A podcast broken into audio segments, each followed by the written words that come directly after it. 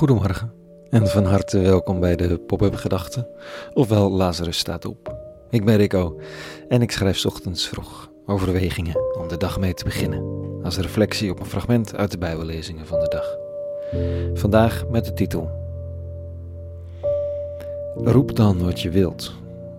Pop-up Gedachten maandag 15 november 2021.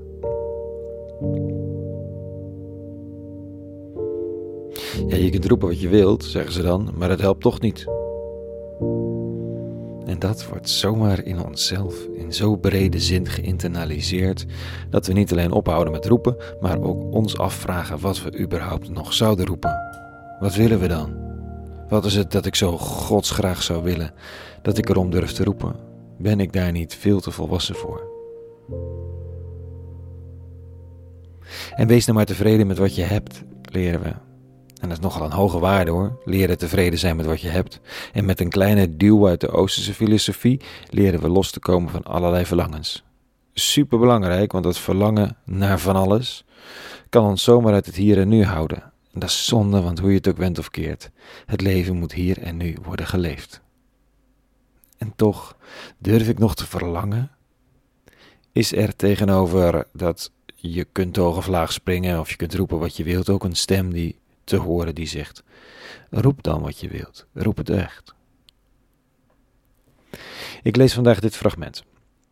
Toen Jezus eens Jericho naderde, zat er langs de weg een blinde te bedelen. Hij hoorde veel volk voorbij trekken en vroeg wat er te doen was. Men vertelde dat Jezus de Nazareër voorbij ging. Nu begon ik te roepen: Jezus, zoon van David, heb medelijden met mij. Die voorop liepen, snauwden hem toe te zwijgen, maar hij riep nog veel harder: Zoon van David, heb medelijden met mij. Ja, zo reageert zomaar de omgeving. Hou je mond, stoor ons niet, we zijn bezig. En als het niet de omgeving is, dan wel het eigen geweten. En toch heeft deze blinde het gevoel dat het nu of nooit is en hij verstoort het feestje. Ik stel me toch een soort Sinterklaasoptocht voor. Vrolijke mensen, kinderen erbij, gezelligheid onderweg. Ja, dan heb je aan de brul van een blinde bedelaar even geen boodschap. Maar Jezus bleef staan en gebood dat hij bij hem gebracht zou worden. Toen de blinde naderbij gekomen was, vroeg Jezus hem: Wat wilt u dat ik voor u doe? Hij antwoordde: Heer, maak dat ik zien kan. Jezus sprak: Word ziende, uw geloof heeft u genezen. En terstond kan hij zien en volgde hem terwijl hij God verheerlijkte. Toen heel het volk dat zag, bracht het eer aan God. Een wonder. En misschien is dat wonder niet eens het grootste inzicht hier. Ik denk goed, super bijzonder dat die man van Nazareth allemaal doet, maar de grote ommekeer vindt subtieler plaats. Eerst er die voorop liepen snauwden hem toe te zwijgen, tot de beste man genezen is, dan komen ze hem feliciteren en brachten ze eer aan God. Kijk, mijn geweten weet het natuurlijk ook niet.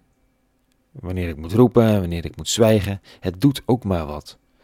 Het zegt soms dat ik mijn mond moet houden, terwijl achteraf blijkt dat ik mijn mond heb moeten opentrekken. En misschien geldt het ook wel eens andersom, dat ik weer eens mijn mond heb opengetrokken, terwijl het helemaal niet over mij en mijn sores ging of moest gaan. En dat het leek alsof ik het volste recht had om iets te zeggen, maar dat ik achteraf over iemand anders heen walste. Als ik iets leer van het fragmentje van vanochtend, dan is het wel van die snauwende mensen voorop. Die zeggen, dat stil, die zeggen stil te zijn en het feestje niet te verstoren.